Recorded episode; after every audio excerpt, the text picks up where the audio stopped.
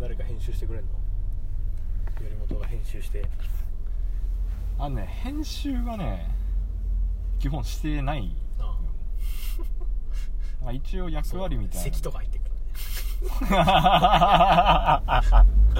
ひ咳してどかったね本当ねあれはうんちょっとたまたま痰が絡んでちゃってそうそう基本的に編集はなんか一応暗黙のなんか役割みたいので僕はそのポッドキャストの方えー、頼本君が、えー、YouTube 一応ねいつも遅れてくるそうそうそうそう。今週ね火曜日に上げてあましたけど。通知オンにしてるからね ちなみに YouTube の方でうん。コメントを返信してんのあれは僕です。あそうなんそうよ。わかんない。なんかあそう。んまりあんまりなんか温かみを感じないな これなんか自動返信じゃねえかなボットみたいに。貴重なご意見ありがとうございます。あれちゃんとちゃんと文字考えてやってる。あまあ一応公式だからね。そうそうそうそう。シークレットアンカー公式だから。公式マークついた？つくわけない。で しあれどんぐらい言ったらつくんだろうね。ツイッターとかと一緒かななんか。どうなんだろう、ね、適当になんかある程度フォロワーいて申請とじゃかしてない。再生回数みたいな感じじゃない？まあということでね。お始まったよ2021年10月6日？かな、えーシンシークレットアンカーの鳩場言い慣れてない。番外編でございますけれど番組名言い慣れてないなえー、えもう面白い話全部したよ。始まる前に。ー、そうなんだよね。もう車そう今車乗って、えー、あのウポポイに向かってるところですけれど。もうちょっと出し尽くした感はあるんだよね。そうだね。近況も報告しいやそうそうそうそうそうそうそう。そう老人の話もして死後の話もして死後の話してないか死の話はした。死の話はまあ一応したね。あれワクチンは？あワクチンそういえば。打ちたてほやほや。副作用とか副反応出ました？副反応ね全然出てない。やっぱ出ないんだよなみんなな。ちょっと痛いぐらいかな。ちょっと赤くなってあ腫れてるけど今月曜日に打ったからあまあまあそんなもんじゃない二日目か。うん熱も特に。なんてことなかったね。そうそう僕ね2回39度出たんですけど。うん。なんかいろいろ話聞いてると1回目でがっつり熱出る人ってすでに1回もなってるっていう説があるみたい。そんな話も聞くね。そうそうそうそう。周りの人とかの話聞いてると。あどっかでなってたのかもしんないなと思って。だってもう何年2年あ1年半もう2年ぐらい。二年2近くでしょ。年になるか。かかってるよそりゃ。でもそりゃかかるわな。今だから言うけど去年の1月2月うん。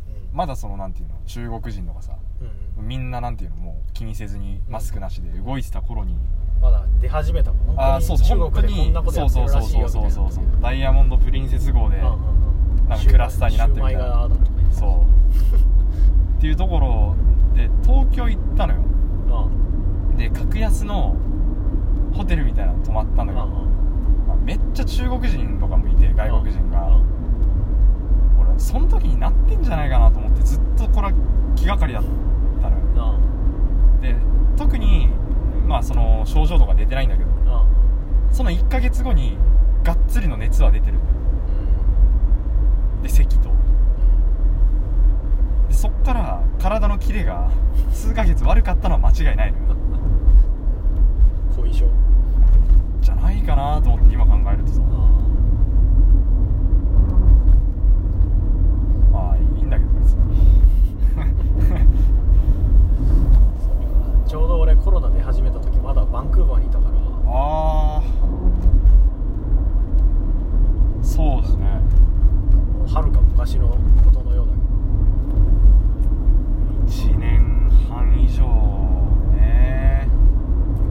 すげえ。ことないバンクーバー面白かったのがでカナダと北米って基本的にみんなマスクしないじゃん。しないね。まあ日本はマスク好きな国として有名では国からそうねマスクしないから最初まあ中国人がまあ最初にマスクし始めたんだよね。まあ、そういうまあニュースとかが一番入ってくるからさ。でまあカナダ人はまけど、まあ、中国の話でしょみたいな。話でしかもまあマスクつける習慣とかないし、うん。うんまあ、売ってもないから、うん。まあ、俺たちはいいやみたいな感じでやったんだけどどんどんそのバンクーバーの中国人がマスクつけ始めてあ。で、まあ、バンクーバーって半分中国人だから どんどんマスクの人口増えてあ。これマジのやつかみたいな。なって結局結局あの俺が3月かな。去年の。去年の。3月。去年か、うん去年か。2023去年の、うん。3月にバンクーバー出た時にはもうほとんどみんなマスクしだしてたああやっぱじゃあ広がり方は本当本当に世界同じ感じなんだよね。うん。多分日本も3月っつったらマスクとかが一気に転売とか起こってた頃だよねそうだね。盛り上がってたもんね。そうそうそうそうトイレットペーパーで盛り上がってたもんな。いやー。今になってそのコロナ初期のニュースを見返してみるとなんか面白いかもね。だってもう本当数十人とかでワイドショーとかでもギャーギャー言ってたからね本当ね。東京で今日なんか20人とか30人とかでも当時で言えばまあギャーギャー言うに値することではあったん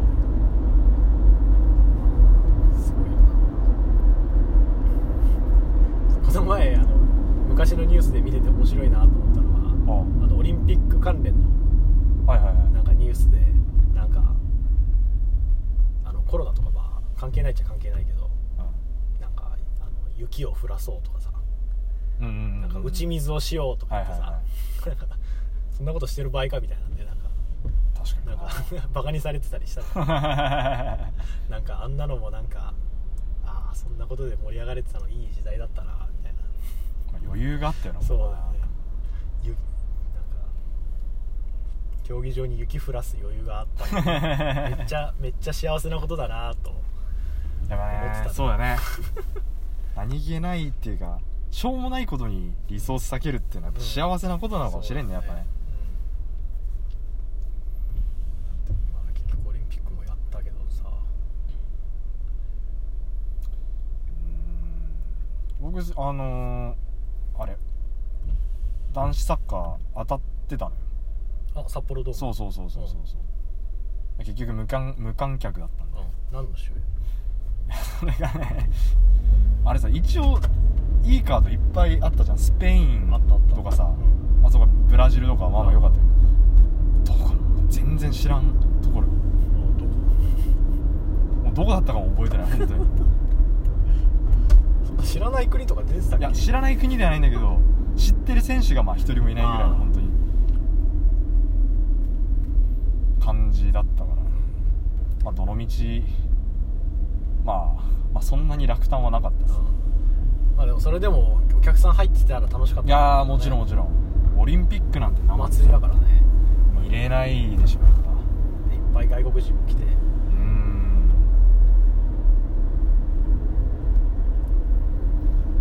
その世界線ちょっとやっぱ見てみたかったけどね本当。お祭りのオリンピック東京オリンピックは見たかった。ね。そう。札幌もめちゃめちゃ人来てただろうな。いやーマラソンもそうだね。マラソンもあったわマラソン見た？生では見てない。生で見てる競歩はね見てたあ。あの競歩はあのー大通りとさうん。すすきのの間ぐらいでやってた。あそこぐるぐるぐるぐるそうそうそうそういやすげえなと思いながら本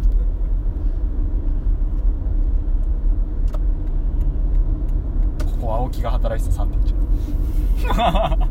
青木の説明面白い青木の説明青木はいいわ。元気か元気なんだ。まあみんななんだかんだ元気にしてるそうだからここで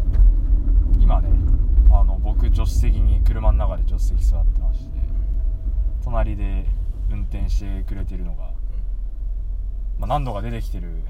誰だ？まあもう頼本君が名前言ったんで「や」「か」までは言ったのでまあヤカっていう人なんですそこで止めとくか。夜間で止めとくか。そうですね。何人かね名前はもう出てるんですよ。でジンはもう俺が意図的に出したんでもうあまり人権を感じてないんで。でいっつも我々が中学校の時に一緒にいたねそのうん。メンバー6人の中のうん。これでもう4人は名前出ててこの前頼本君が牧田を出したんですよ。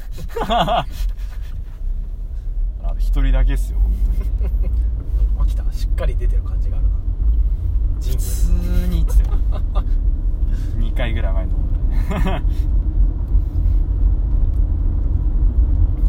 こうして一度出た名前はもう回収できないからね。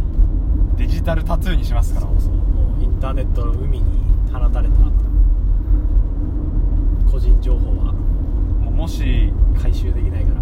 この先何かねあのオリンピックの開会式みたいな事業をね担当されてもこれがデジタルタトゥーになる可能性ありますから今住さん作曲お願いしますよ。と言われてノリノリ俺がで作って。俺がここで下ネタばっか言ってるようなことを バレる可能性ありますから本開会式前日とかに。当 に首 12年前のこの音声をお聞きくださいこのデジタルタトゥーだからな本当な。本当ねインターネット舐めたら舐めたらあかんぜよってことだね。あとさ坂上は出てるわ。坂上とか仙崎は出てるわ。で一番なんかとばっちり感があるな。そうだね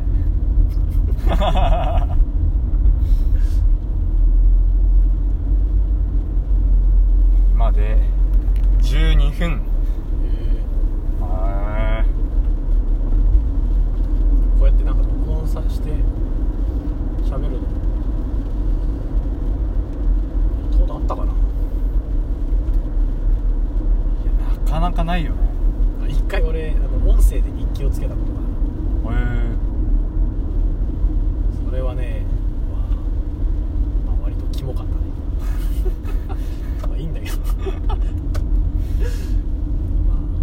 自分の声ってまあいやまあまあまあまあまあまあ。基本的にまあ気持ち悪いから、まあ、それもまあ、まあ、この年ぐらいになればみんな慣れ、まうーん。慣れてる人多いだろう多いと思うけど。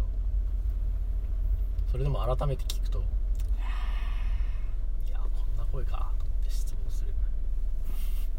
改めては聞けないなもうな本当に。いあそや一応僕はこの毎週大体日曜にこれ撮って、ですぐもう上げるんですよ、うん。ポッドキャストの方に、うん。だからその日の夜とかにも聞けるようになってるんで、いつも寝る前に、まあ、聞きながらうん。うんあの眠りに入るんですけど。うん。基本的にそれだけっすね。一旦なんかそこであのほ本当に変なこと言ってないかどうかを確認してだけなんで。じゃあ一回聞くかどうかぐらい。ああそうそうそう。その後は基本的には聞かない。かな聞けないよねもう。ちょっと気持ち悪いかなまああのそれね特に音声とかってあなんか自分そこに自分がいるそうそうそうそうそうそうそう。いやだからそうそうなんだ。に自分がいることをその自分を客観的に見るのがやっぱりねちょっとハードル高いっていうか、まあ、ちょっとなんかその気持ち悪さみたいな。私はここにいるのにそのもう一人の自分がそうそうそう。そうそうそうそう。でしかも寝る前うん。ほんと完全聴覚だけの状態よ。うん。よりね頭に入ってくんだよやっぱね。声がさとやっぱね嫌ですよ。ま あそれも慣れだろうね。まだあれか。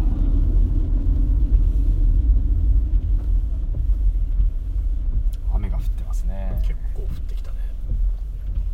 明るいけど。割と降ってるね。ポポイってうん。屋内？あんまよく分かってない。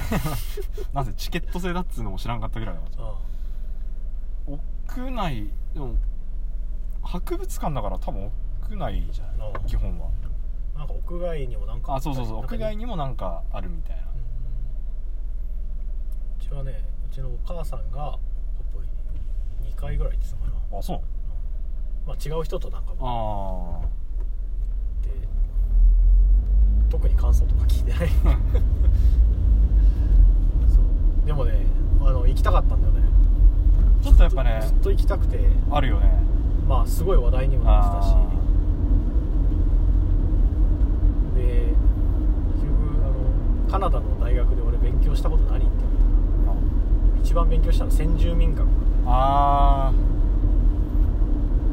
そっかそうだね。かカナダ。そうカナダの歴史すごいあるもんな。カナダの特に俺があの住んでたブリティッシュコロンビア州っていうのは、はい。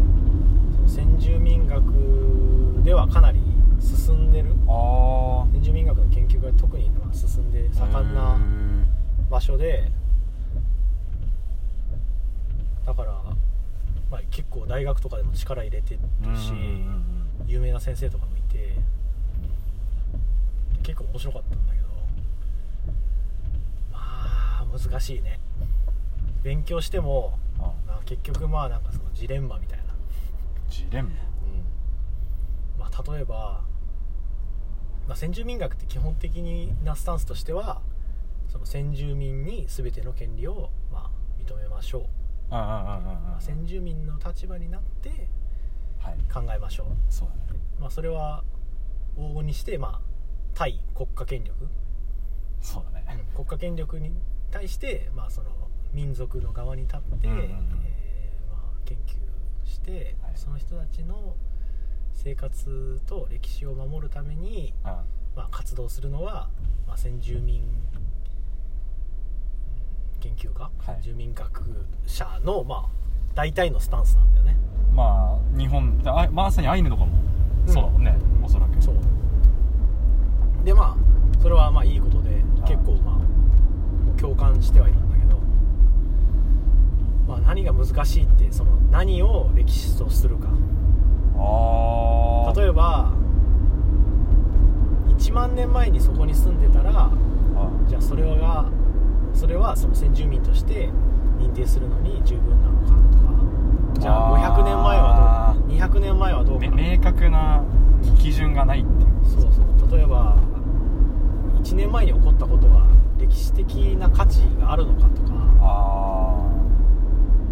そういうの価値づけは、まあ、結局のところ、まあ、何か自分が信じるものがないとー判断基準みたいな。判断基準。さそれそこになんか絶対的で 論論理的な尺度っていうのはまあ無理だから。論理性は無理だよねそれはね。だからまあ結局はあ自分がこう思うみたいな。自分がこう信じるみたいなのを持ってないとあまあ、結局そのジレンマにぶつかる、ーはまあ、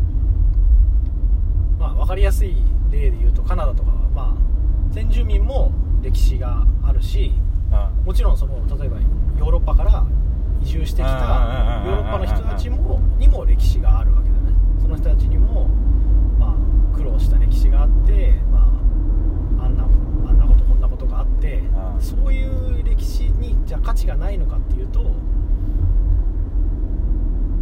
それはまあまあそうね。それはそう。これがね まあこれ人文人文全部に言えることだと思うけどまあそうだねそうだそうだねけじゃなくてまあ文学とかもそうだと思うけどまあそういうのが難しいなーって思った。うん最後は自分がその立場になる必要あるけど最後は戻ってきた自分がじゃあこれはどうかっていう部分になっちゃうから、その自分の中の哲学的ななんか心情みたいなのが、人文学はほとんどそうじゃないもう、うん。客観的に正解不正解とかさ。ここれがどうとかっていう決まりがないからやっそうなんだよ。ぱなるほどね。が、まあ挫折と言ってもいいかもしれないやっぱぶつかるんだぶつかる。だからこれ何のためにやってるのかなっていうのはやっぱね結局まあみんなそうだとは思うけどそういうのはやっぱ感じたね。でも結局それやってる人が、まあ、偉いから。それこうやっておあの俺みたいに「いやーどうかな」とか言って 結局まあ人それぞれだからなとか言ってなんか何にもしてないのがこれが一番一番カスでは 批判的な部分だけ持ってそうそうそう。これもまあ批判というかなんかメタな批判であって本質的な批判ではないやあ だからこれは俺はあの、まあ、ずるい。のはずるいよね。ーまだそれはもうやっぱり不思議だなと思うけど、まあ今現代もそうじゃないですかやっぱ。何か自分がの軸みたいのを持ってどうこう判断できる人ってまあそんなに多くはないじゃないですか、うん。結局ねなんかその力のある人の意見を縦に動く人であったりだとかその隠れた場所からなんかこのずるい攻撃を仕掛けてくる人ばっかりじゃないですか。それ難しいですけど強くなりたいねやっぱり強くなりたい。かまど炭治郎みたいな。あこれかまど炭治郎言うの強くなりたいって。多分言うと思う。未死未死鳥なんですよ。一周回ってねここまで来たらずっと密書を貫いてほしいけど。いや別にあの哲学があってねあ未死鳥なわけじゃなくてあ力がないっていうか。もうあの弱ってるから やっぱり人間って弱ってるとねアニメでも漫画でももう消費する体力がねいやーそうね。それはそうだよね。1話。1話まで見ました。もうまたね鬼滅もシーズン2やりますよ。母親もすごい楽しみにもうします。ああまだ熱が冷めてないんですすごいよ本当に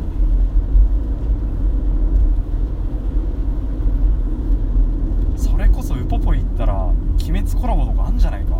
え？いや本当にそれぐらいすごいのよ。ああ鬼滅がね。そうそうそうそうそうそう。まあ言い方悪いけどちょっと何でもありというか。まあ。まあ見境はちょっとない。ああそうなんだ鬼滅コラボの商品だけでもう生活ができる。できる。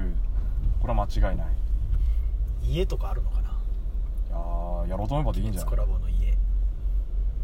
住宅メーカーと。大正時代の。モダンな。和モダン。ああいう建築ん。鬼滅に寄せた。ありそうだけどね。多分あるな探せば。今にはなんかこう首を切られた 血を流した人がこうなんかいて、畳ばっかで畳障子襖あうりそうだね。縁側あって。平屋の。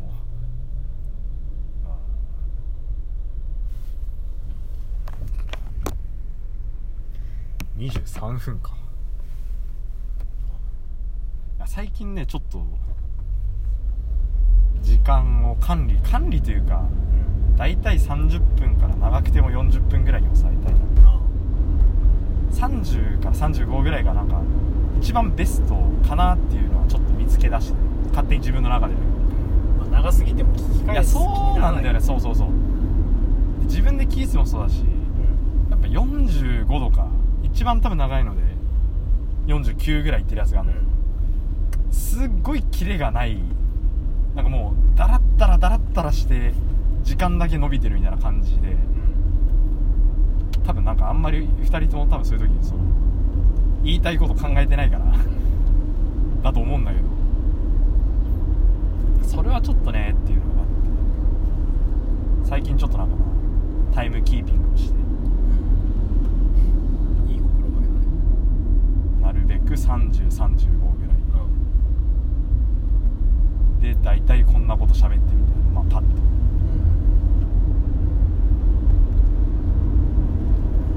そういえば俺もポッドキャスト始めようかな。と思っておいやそうなんだよ。もともとねは話をその話を聞いて我々は始めたようなもんですから。ぜひやってほしいですけど知り合いにグアテマラ人がまあすごいね仲良くしてるんだけどそそのグアテマラ人が面白い人でまあすげえオタクなんだよね。オタクはオタクなんだけどなよくいるまあ海外のオタクみたいな感じじゃなくて、なんかかなりハードコアななんか80年代の日本のアニメばっか見てんのかな。ちょっとな。日本の中でも すごいなんかちゃんとしたおちゃんとしたというかちょっとね。しかもあの同じだからねとしては。うん。20代で。今の20代で。生まれる前のやつそんなアニメばっか見てる人いないよ。みたいな80年代のアニメって。ああ90年かあ90れ。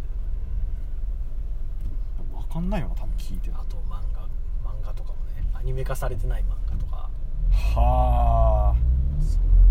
まあ、日本での知名度も。まあコアな人は知ってるけどみたいなやつを読んで「おいこれ読んだから」って言って。知らんわ聞いたこともないみたいな。へえすげえな。そうだからまあその人に その人にまあオタクトークさせる。それめちゃくちゃそ その人はな何語を喋る方スペイン語だね。あまあだからまあスペイン語で話させてそれめちゃくちゃなんかバズりそうだけどな。どうかな。まあ大変なのは、まあ、俺スペイン語聞いたら割とわかるんだけどまあそれでも完全にはわからないそんなにスペイン語上手じゃないで向こうの日本語は俺のスペイン語よりも低いんだよねあそうなのだからだから俺が日本語喋っても、まあ、全部は分からないあだからそのコミュニケーションがスンとはいかないから、まあ、途中でなんか英語では喋ったりあああ「えい今なんて?」みたいなでもことにはなる聞いてたら面白そうだけどな入り混じる。そう。普段は2人で英語で喋ってる、あそうなんだ。スペイン語も日本語もあの消費消費エネルギーが高いから。そうそうもね。そう。いやそうだから英語のねもういろんなポッドキャストがあるじゃん今。うん。やっぱ英語のやつとかもすごい人気あるでしょ、やっぱ。英語でやってるようなねやつポッドキャスト聞いてた？高校の時とか。あんね高校の時は聞いてない。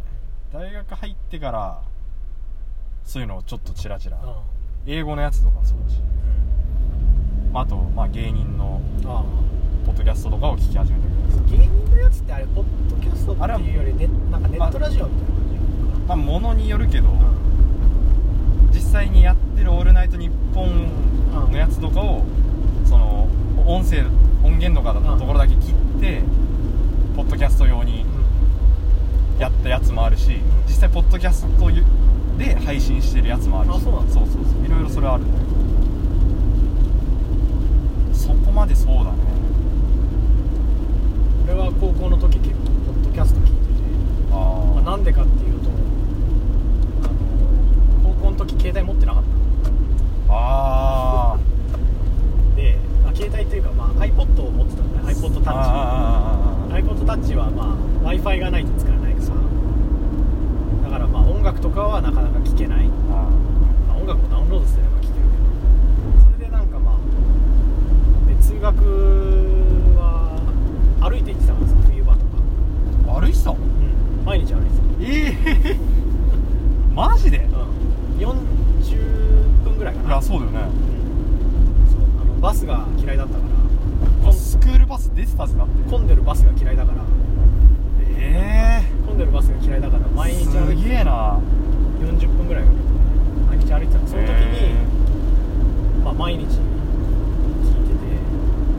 その時に聞いてたポッドキャストが、まあ、一つはジョー・ローガンポッドキャスト知ってる？聞いたことある？多分多分一番聞かれてるポッドキャストかな世界で。あ多分 YouTube とかでも配信しててものすごい登録者。もいる、まあ、へー。ジョー・ローガンの有名な人。その人がなんかゲストを呼んですごい大物ねいつも大体へ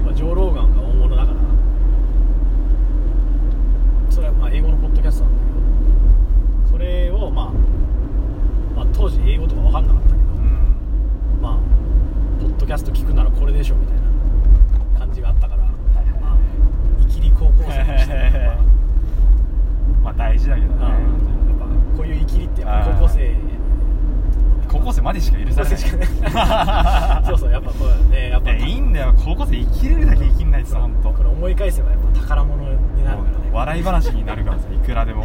そうまあだからそこはイキリ枠として、はいはいはい。まあ、上楼がっていうのをやっててあとまあ英語で言えばあと1個ぐらいで名前忘れちゃったけど、まあ、英語学習用のだからその上楼眼よりも簡単で、まあ、ためになるようなやつと、あともう一つはリビルド FM っていう。これをもうこれは多分に日本のポッドキャストで多分一番有名なんじゃないかなこれはなんかテクノロジー系のあーあー前言ってたね、うん前に言ってましたねそれでなんかプログラミングとか、はいガジェットとかの話をする、まあ、ポッドキャストです。有名なポッドキャストでそれとあとバイリンガルニュース。うんうんバイリンガルニュースは結構有名にな。ったね。テレビとかテレビに出てたラジオとかに出ててあ有名だったからその辺を聞いてる聞いてたね。ー歴で言ったらねかなりあるよね。ポッドキャスト。みんな聞いてんのかな。でもなんかやっぱ今熱いんでしょ？今熱いのドキャストブーム来てるそうそうそうそうそうだからそれこそ今やってるこのアンカーってアプリがさ、うん。なんかそのテレ東のドラマと連動してたりとか。へえ。だから。ポッドキャストする人が出てくるあそうそうそうそう。ドラマの主人公うん。がそのポッドキャストをするへえ。そのい普段はなんか OL として働いてるんだけど、うんそのチェン飯っつって、ん。そのチェーン店のご飯うん。を自分のそのポッドキャストでなんかいろいろその紹介していくみたいな。で実際にそれがポッドキャストで聞けるわけ。よなるほどね。連動してる配信者そうそうそうそうそう。今っぽいね。割となんかだラジオもなんかすごいんでしょ今。ラジオトークとか。あラジオ。ラジオ。ラジオ自体がそういうなんていうのやっぱ疲弊してる人々にさあその情報過多になりすぎるところに、まあ、耳だけっていうさあ動画はもういいよってね、みたいな人がやっぱいるとかいないとか。うん。その気持ちはわかる。わかるわかるわか情報って多い方がいいかと思いがちだけど。るいや多すぎても意外とそんなことないいということに気づき始めた。それはそうですよい